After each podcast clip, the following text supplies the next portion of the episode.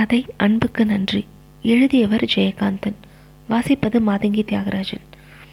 Bus ஸ்டாண்டில் trunk பெட்டியும் படுக்கை சுருணையும் வைத்துக்கொண்டு நின்றிருந்த அந்த இளைஞனை பார்த்ததும் ரமணி ஐயருக்கு மனசில் ஒரு மூர்க்க சந்தோஷம் பிறந்தது. நாம வச்ச வத்தி பத்தி எரிஞ்சிட்டது போல இருக்கே. முகத்தில் விஷமமான நமுட்டு சிரிப்பு விகசிக்க இளைஞனின் அருகே வந்து நின்றார் ஐயர். அவன் எங்கோ பார்த்தவாறு நின்றிருந்தான். முகத்தில் துயரமும் திகைப்பும் கண்ணீர் கலங்கும் கண்களும். இந்த மாதிரி பசங்களுக்கெல்லாம் பாவம் பரிதாபம் பார்க்கக்கூடாது என்று நினைத்து கொண்ட ரமணி ஐயர் தொண்டையை செருமியவாறு எங்கே சார் ஊருக்கு பயணமா? என்று சற்று கேலியான பாவத்தோடு கேட்டு வைத்தார். அந்த இளைஞன் ஐயரை ஏற இறங்க பார்த்து தெரியலையே சார் நீங்கள் யாரு? ரமணி ஐயருக்கு நெஞ்சில் உதைத்தது போல் இருந்தது. என்னை தெரியலையா? நீங்கள் தானே மெயின் ரோடு பதினேழாம் நம்பர் வீட்டில் முன் போர்ஷன் ரூமில் குடியிருக்கிறவர்? இருக்கிறவர் இல்லை சார் இருந்தவர். இளைஞனின் குரல் அடைத்தது. ஏன்? அந்த இடத்த காலி பண்ணிட்டேலா நான் பண்ணலை. அவர் தான் வீட்டுக்காரர். சுந்தரலிங்கம் இருக்காரே. அவரை ஒன்றும் சொல்லப்படாது. என் பொல்லாத விதி. நான் பிறந்த நேரம் ஒன்று இருக்க பாருங்க. அதன் பல திடீர்னு இன்னைக்கு காலையில் வந்து மரியாதையாக ரூமை விட்டு காலி பண்ணிடு. முகத்தில் அடித்த மாதிரி சொல்லிட்டார். என்ன காரணம்னு கேட்கலையா? வாடகை கொடுக்குறவனா இருந்தால் கேட்கலாம். என்னவோ புண்ணியத்திற்கு ஏழை பையனாச்சேன்னு இடம் கொடுத்தார். இவ்வளோ நாள் இருந்ததுக்கே நன்றி செலுத்தணும் சார். ஏன்? நீங்கள் வாடகை கொடுக்கறது இல்லையா சார்? நான் எங்கே சார் போகிறது பணத்துக்கு. பிறந்தப்பவே அனாதையாயிட்டேன். நான் யார் யாரோட உதவியிலையோ படித்தேன் இன்னும் ஒரு வருஷம் ட்ரைனிங் பாக்கி இருக்குது இது முடிஞ்சிட்டா எங்காவது ஒரு ஸ்கூலில் வேலை பார்த்துட்டு சொந்தமாக சம்பாதிக்க சுயமாக சாப்பிட்லாம். அதான் சார். வாழ்க்கையின் லட்சியமாக இருக்குது இருபத்தி ரெண்டு வருஷ காலமாக பிறத்திரையார் உதவியிலே இருந்த உடல் வளர்ந்துருக்கு. திட்டுனாலும் விரட்டுனாலும் அவங்கள குறை சொல்லலாமா? எல்லாம் என் விதி சார். விதி. கண்கள் சிவந்து கலங்க அடைத்து கொண்டு வந்த அழுகையை அடக்கி கொண்டான் அவன் ரமணி ஐயர் சிலை போல் நின்று கொண்டிருந்தார்.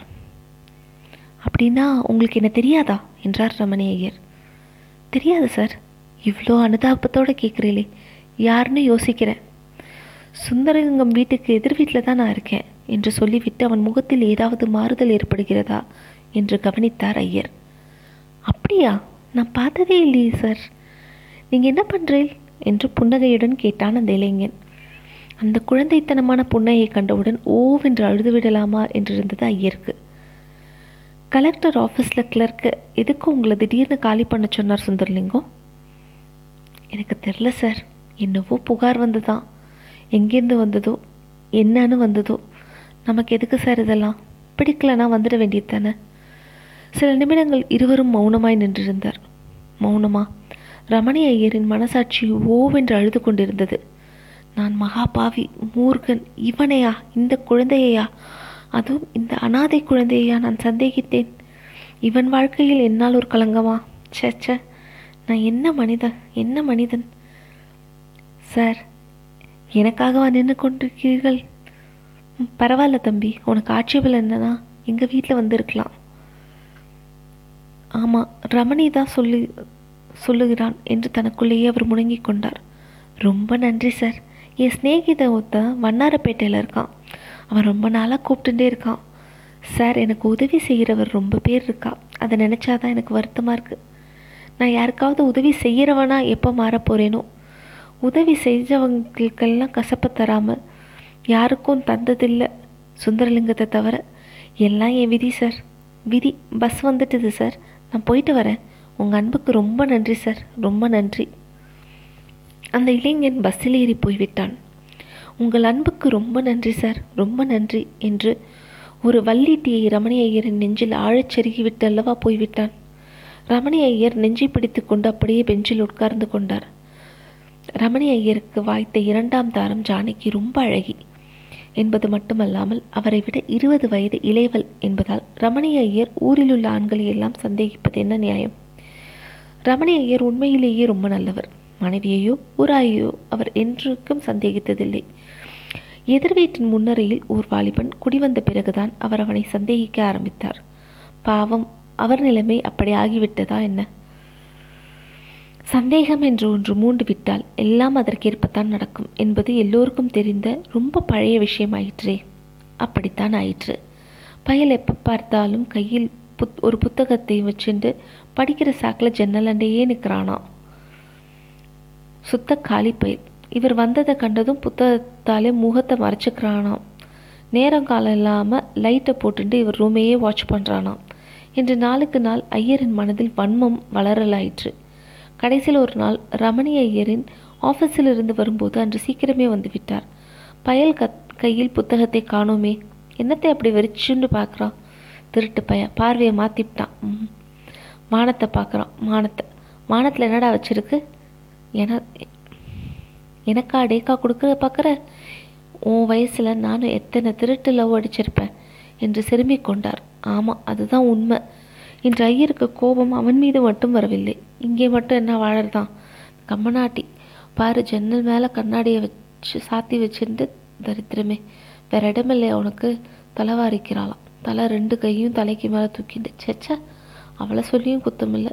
என் புத்தி அடிக்கணும் செருப்பால். இந்த லட்சணத்தோட கீ- கீர்த்தனை வேற. ஆலாபனை தொடப்பக்கட்டை. ஐயருக்கு முகம் சிவந்து போயிற்று.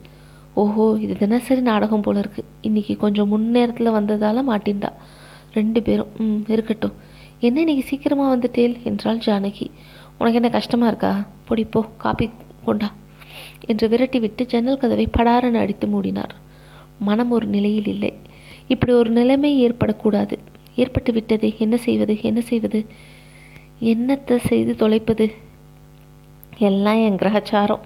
யோசித்து யோசித்து மு முடிவுக்கு வந்து விட்டார். முடிவு சுந்தரலிங்கத்திடம் தெரிவிக்கப்பட்டது. அப்படியா? ரொம்ப நல்ல பையன் சார் தப்புன்னா என்னன்னே அவனுக்கு தெரியாது. குழந்தை சார் அவன் என்று படபடத்தார் சுந்தரலிங்கம்.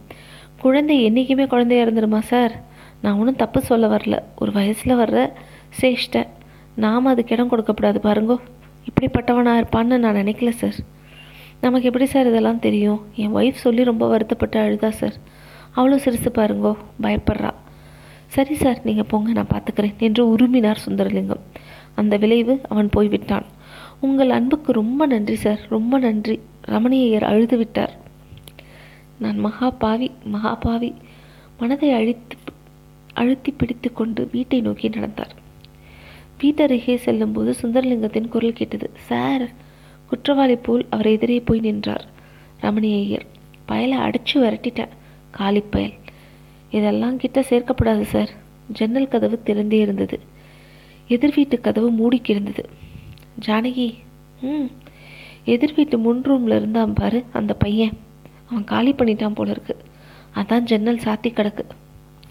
உங்களுக்கு என்ன தெரியும்? ஆஃபீஸ் தான் தெரியும். அங்கே பயலும் இல்லை குட்டியும் இல்லை. எப்பவும் அந்த ஜன்னல் சாத்தி தான் கிடக்கு. ஐயோ இவளும் ஒரு குழந்தை தானா சுவருக்கு நேரே திரும்பியிருந்த ஐயர் சட்டையை கழட்டும் போது கண்களில் கரைத்து நின்ற கண்ணீரை சட்டைக்குள்ளேயே துடைத்து கொண்டார். அவர் காதுகளில் அந்த அனாதை குழந்தையின் குரல் ஒலித்தது. உங்கள் அன்புக்கு ரொம்ப நன்றி சார். ரொம்ப நன்றி.